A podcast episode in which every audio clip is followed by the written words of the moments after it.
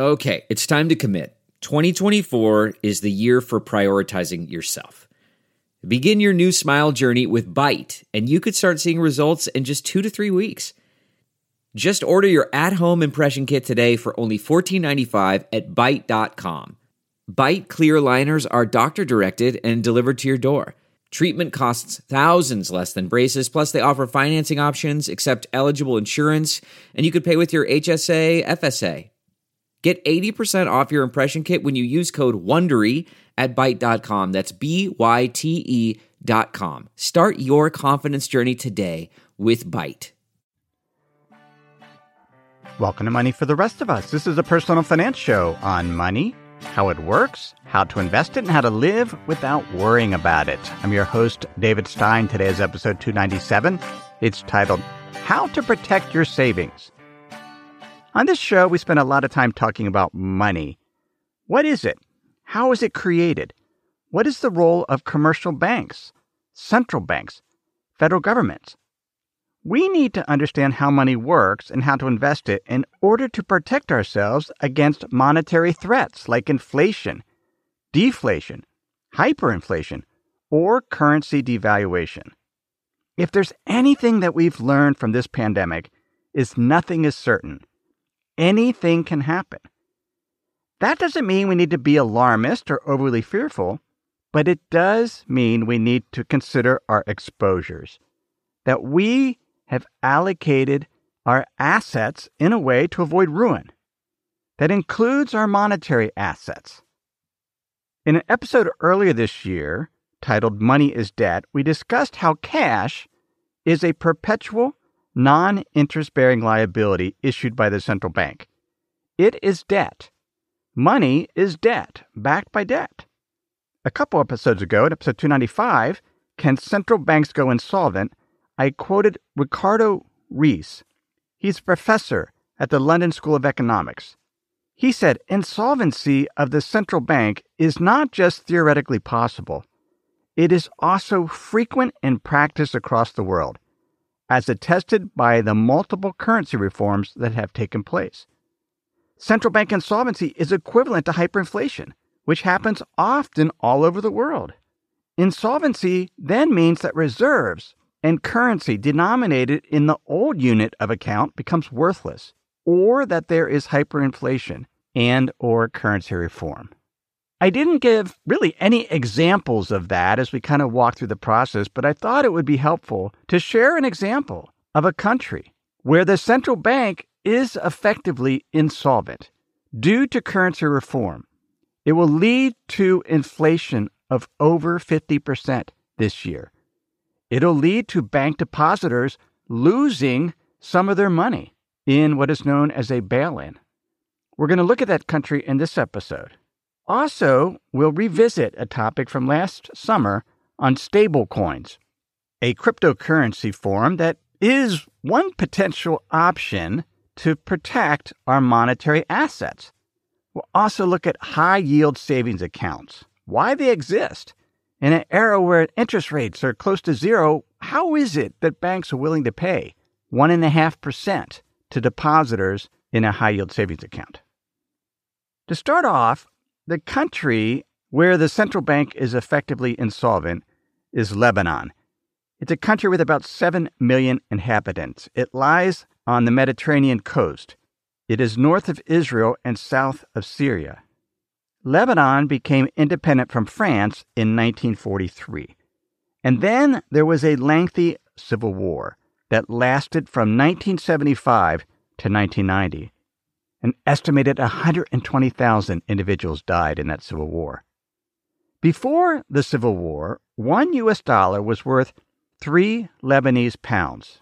But during the Civil War, the value decreased rapidly until 1992, one dollar was worth over 2,500 Lebanese pounds. And then it increased in value, and in December 1997, the pound, the Lebanese pound, was fixed to the dollar. There was a dollar peg. 1,507.5 pounds equals $1. That has been in place for over 20 years until this year. The purpose of the peg was to show stability in the economy, to attract foreign capital. It was an effective dollarization of the economy. The Economist points out that receipts, when you went to the, a store in Lebanon, they would print out in both the dollar and the pound. Shopkeepers would make change using dollars and pounds. They're very, very much interchangeable. To maintain a peg against the dollar, there's four things that are critical. One, if you're going to use a dollar and peg your currency to the dollar, you need a flow of dollars, of US dollars, into the country, which means you need at least balanced trades or perhaps a trade surplus. So you're receiving dollars into the country.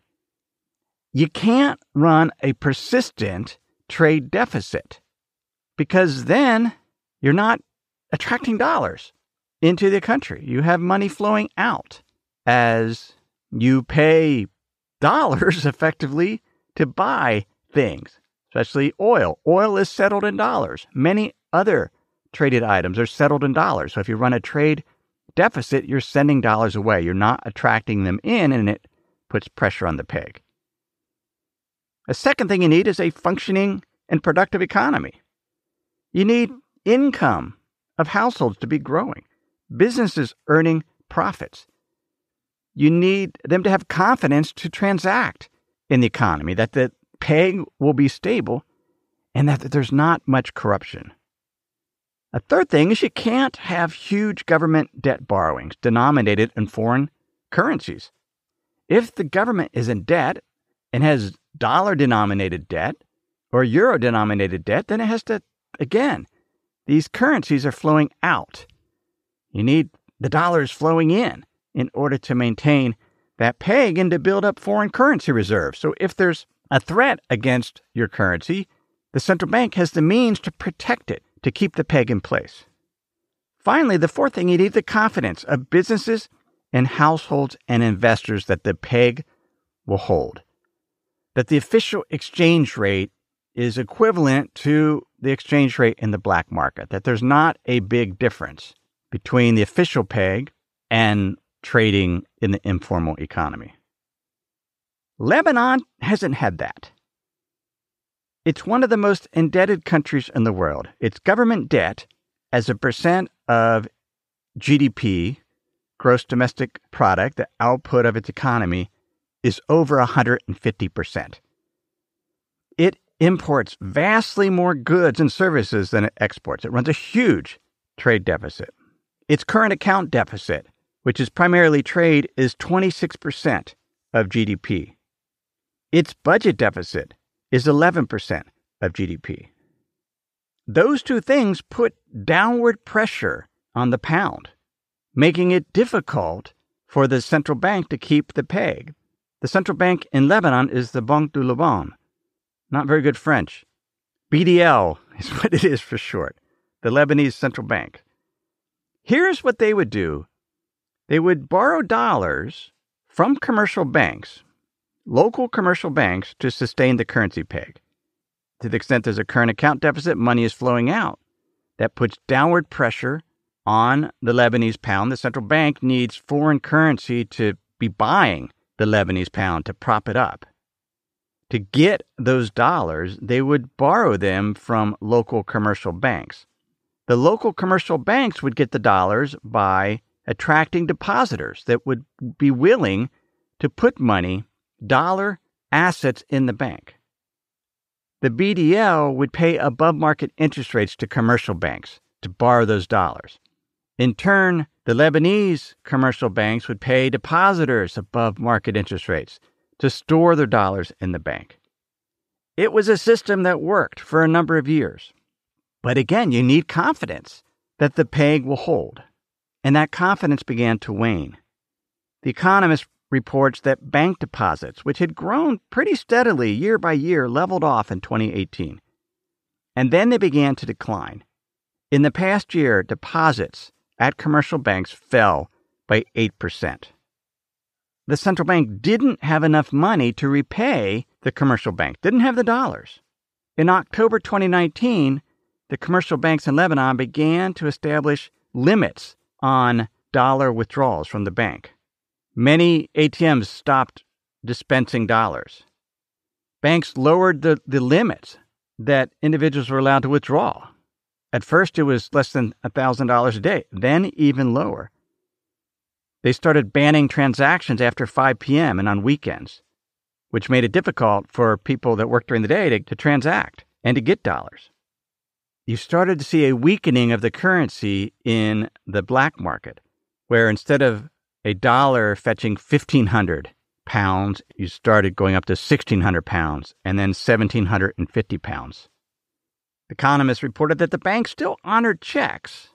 So the wealthy would buy things, luxury goods, in order to start to move some of their money in the bank into something real. There's a household good store in Lebanon called Khoury Home, and it advertised new washing machines for people to buy as a way to, quote, survive the haircut, the potential for the currency to be devalued. There were huge protests in Lebanon against corruption and the incompetence of the government and central banks. The protests forced out the prime minister, and a new prime minister, Hassan Diab, took over in January 2020. In addition, I mentioned the Lebanese government has been borrowing. Now, only about 16% of the debt was denominated in foreign currencies. With the dollar shortage and the euro shortage, on March 9, 2020, Lebanon defaulted for the first time in the country's history on its sovereign debt a $1.2 billion denominated Eurobond. Prime Minister Hassan Diab said, How can we pay the creditors while there are people in the streets without the money to buy a loaf of bread? The government debt will need to be restructured. Now, one third of the debt is owned by the Lebanese central bank, one third is held by commercial banks. And when that debt is marked down, the central bank will be insolvent. It will suffer losses. It already has incurred losses, according to a Bloomberg article from April. $40 billion of losses collectively has hit the central bank. $7 billion this year, $3 billion in the last three weeks. Prime Minister Diab said the central bank governor should come out and honestly tell people the facts and what's happening and what are the steps to resolve this and reasons behind it. In addition, the central bank owes money to the commercial banks, doesn't have the dollars to pay them. And the commercial banks also hold one third of the government debt. They didn't want defaults either because their holdings will be marked down. Capital Economics, the economics research firm that I subscribe to, sent me a report on what's going on with Lebanon. And they point out that given the exposure of commercial banks, that the bank shareholders, both the ordinary shareholders, the stockholders, and preferred, that they're going to be effectively wiped out. And that there will probably be some form of bail in from depositors.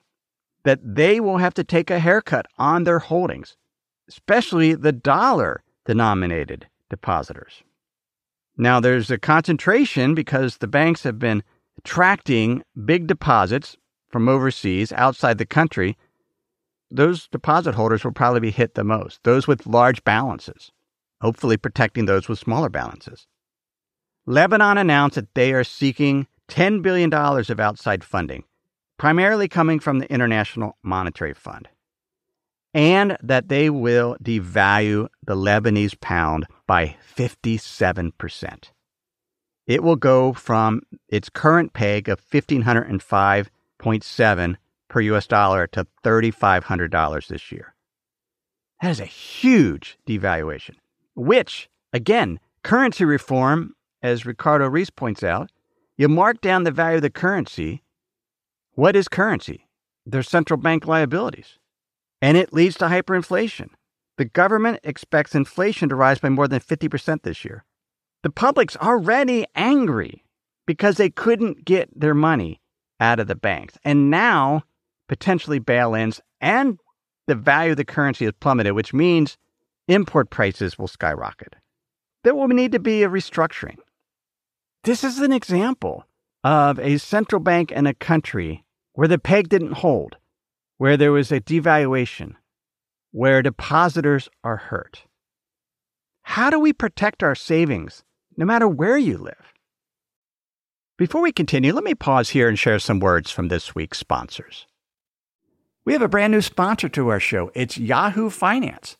Yahoo's been around for decades. My first email outside of work was a Yahoo email address. But the financial side, I've used on occasion primarily to get data for dividend histories for particular funds or ETFs. But I was pleasantly surprised to get back on Yahoo Finance to see how it's evolved over the years. Now it's really a financial dashboard where you can get an understanding of what's going on with the markets. There are relevant articles from Bloomberg, Reuters, the Associated Press, and the Yahoo Finance team. You can look at the economic events calendar and see which data series are being released that day and what the consensus is. You can see the pulse of the markets at any time by going to Yahoo Finance. In addition, you could see all of your investments and retirement accounts in one place. With Yahoo Finance, you get a consolidated view of multiple accounts. Yahoo Finance serves as a financial hub for your retirement accounts, but also comprehensive financial news and analysis. You need to check out Yahoo Finance, particularly if you haven't been there in a while. Check it out at yahoofinance.com. That's yahoofinance.com. If you've been using Mint to manage your finances, you know they shut down several months ago. Well, let me tell you about the budgeting solution, the financial tracking solution I've been using for the past number of months. It's Monarch Money. Monarch Money is the top rated all in one personal finance app. It gives you a comprehensive view of all your accounts, investments, transactions, and more. You can create custom budgets like I've done. You can set goals, collaborate with your partner. And now you can get an extended 30-day free trial when you go to monarchmoney.com/david. What I like about Monarch is the ability to customize what I want to see. I have custom budget categories, and then I can go on to the dashboard and see where I'm above trend on some of my spending. I especially like that Monarch will never sell your data to third parties or show you ads. After trying Monarch myself, I understand why it's the top rated personal finance app. And right now, get an extended 30-day free trial when you go to monarchmoney.com slash David. That's M-O-N-A-R-C-H-M-O-N-E-Y dot com slash David for your extended 30-day free trial. Well, one thing we could do is don't keep all your money in the bank. Hold assets that are denominated in a currency beside your home currency. Examples would be gold. Gold is an asset, it's a type of currency. Now, you don't want to put all your money in gold, that's a speculation, but having some, 5% maybe, 10% in gold, is a protection against monetary risk. Cryptocurrencies can be a protection. Again, we don't want a huge amount. These are speculations because there's not a cash flow or income stream. We can own real assets, real estate, rental real estate, land, something that will maintain its value in the face of hyperinflation. Owning non domestic stocks, equities of companies where you have an ownership that are generating profits and cash flow in a currency outside of your home currency. Often investors have home country bias, so they want to put most of their stock exposure in their home currency.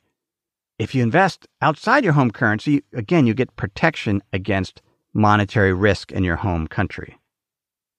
Now, domestic stocks are somewhat mixed because how deeply will the economy be harmed if there's some type of currency devaluation?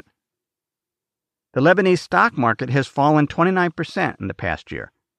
They're still quoting it effectively in the dollar because the peg is still holding, but it has returned negative 8% annualized over the past 10 years, even though it has gained 25% year to date. Those are some of the things that we can do.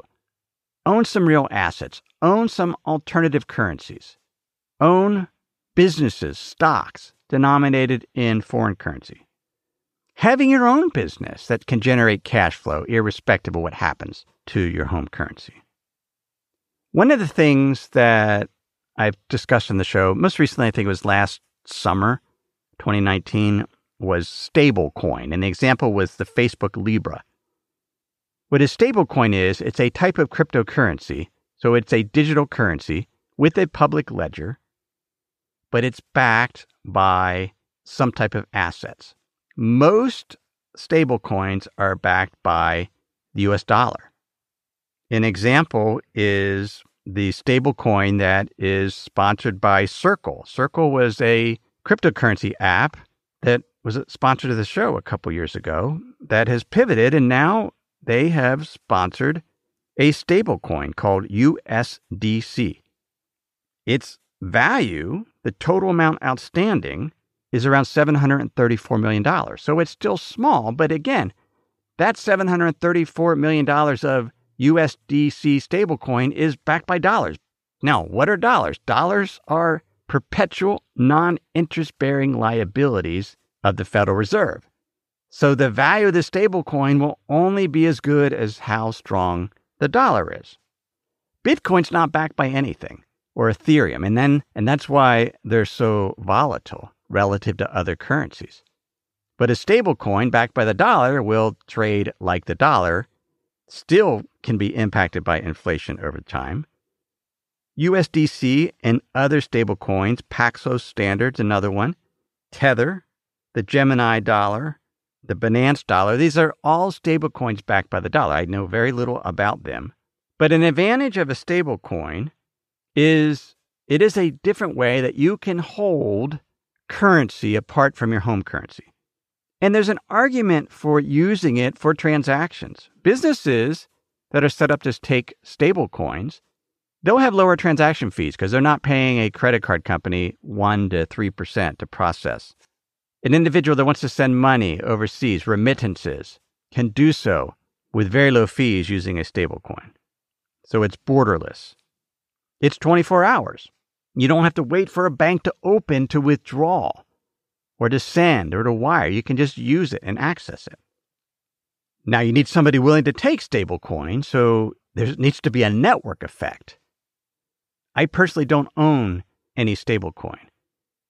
Most of my cryptocurrency is Bitcoin and Ethereum. Most of these dollar backed stablecoins actually run on the Ethereum network, so the transactions occur on the Ethereum network.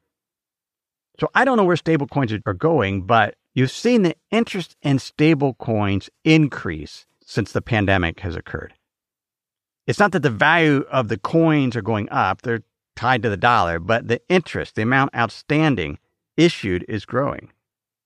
Jeremy Allaire, who's the co-founder and CEO of Circle, points out, he said that new signups to use USDC is coming from e-commerce marketplaces, advertising networks, luxury goods producers, recruiting platforms, peer to peer lending platforms, payment companies, software firms. So there is an interest, still small, relatively small, but it will be a fascinating monetary development to follow, especially given the hiccups that Libra faced because they wanted to be backed by multiple assets, dollars and other currencies, and most of the stablecoins are just backed by the US dollars. Finally, I had a question from a Money for the Rest of Us Plus member on high yield savings accounts. And it really got me thinking about why do they exist? Most savings accounts, there's a report by Money that said as of April 20th, the average saving account interest rate in the US was 0.07%. Pretty paltry. Yet there are banks out there, Ally, Marcus Bank, which is owned by Goldman Sachs, Simple Bank, and CIT that are paying the highest I saw was 1.55%. Now it was higher. Marcus and Ally were paying 2.35% last summer, but now it's 1.5 to 1.55%. Is it going to drop to zero?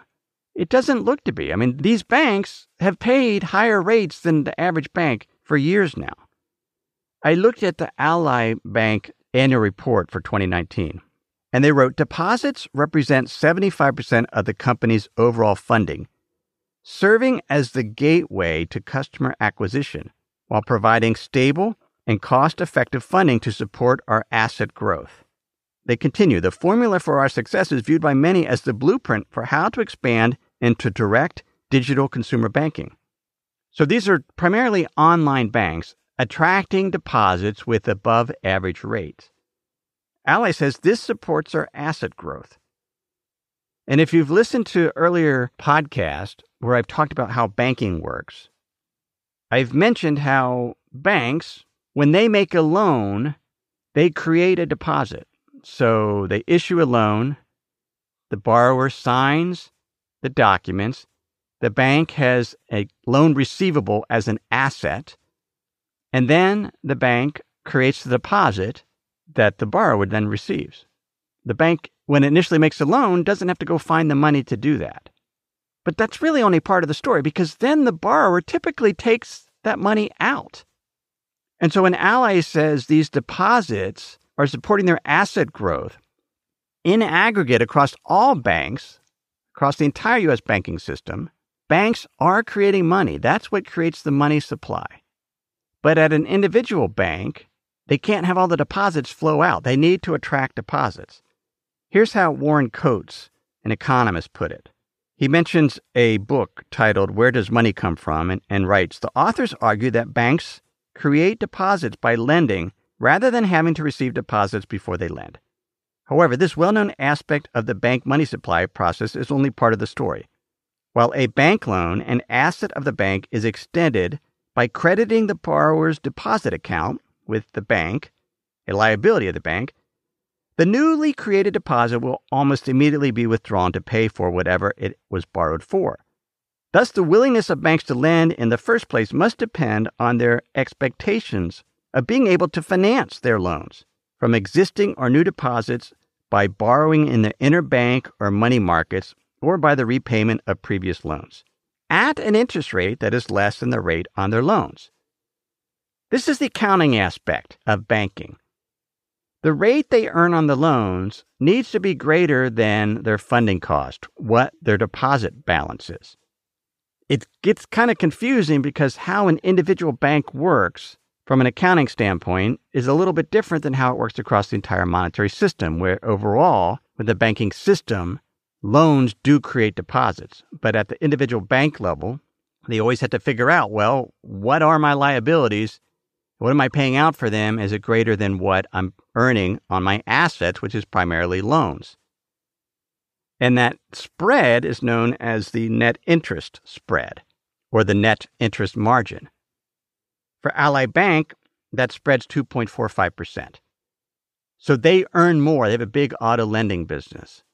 They're earning more on their loans than they're paying on their deposits, even paying well above average rates. These high yield savings accounts are a real phenomenon. You can link them to your regular bank. It's a vehicle to save. You need to stay under the FDIC insurance limit in the US of $250,000 or whatever that limit might be in your country and be, be mindful what's going on with the overall monetary system. We've not had bail ins in the US at this point. But for a portion of your cash, these can be attractive options. In conclusion, then, how do we protect our savings? Well, we diversify our exposure, different currencies, real assets, and monitor what is going on with the monetary system, with central banks, government finances, interest rates. The stories investors and savers are telling themselves, the narrative driving it. That's why I spend so much time on these type of topics. They interest me, but we need to be informed what is going on, particularly as the Federal Reserve is lending in ways it has never done before. And what are the risks to that? We will stay on top of that on this podcast. We need to so that we can protect our savings. That's episode 297. You can get show notes for this episode at moneyfortherestofus.com. While you're there, please sign up for my free weekly email. It's called the Insider's Guide. I'll send you links to that week's episode, as well as an article on money, investing, and the economy. Some of the best writing I do each week, just to your inbox. You can sign up for that at moneyfortherestofus.com. Everything I've shared with you in this episode has been for general education. I'm not considered your specific risk situation. I've not provided investment advice. This is simply general education on money, investing, and the economy. Have a great week.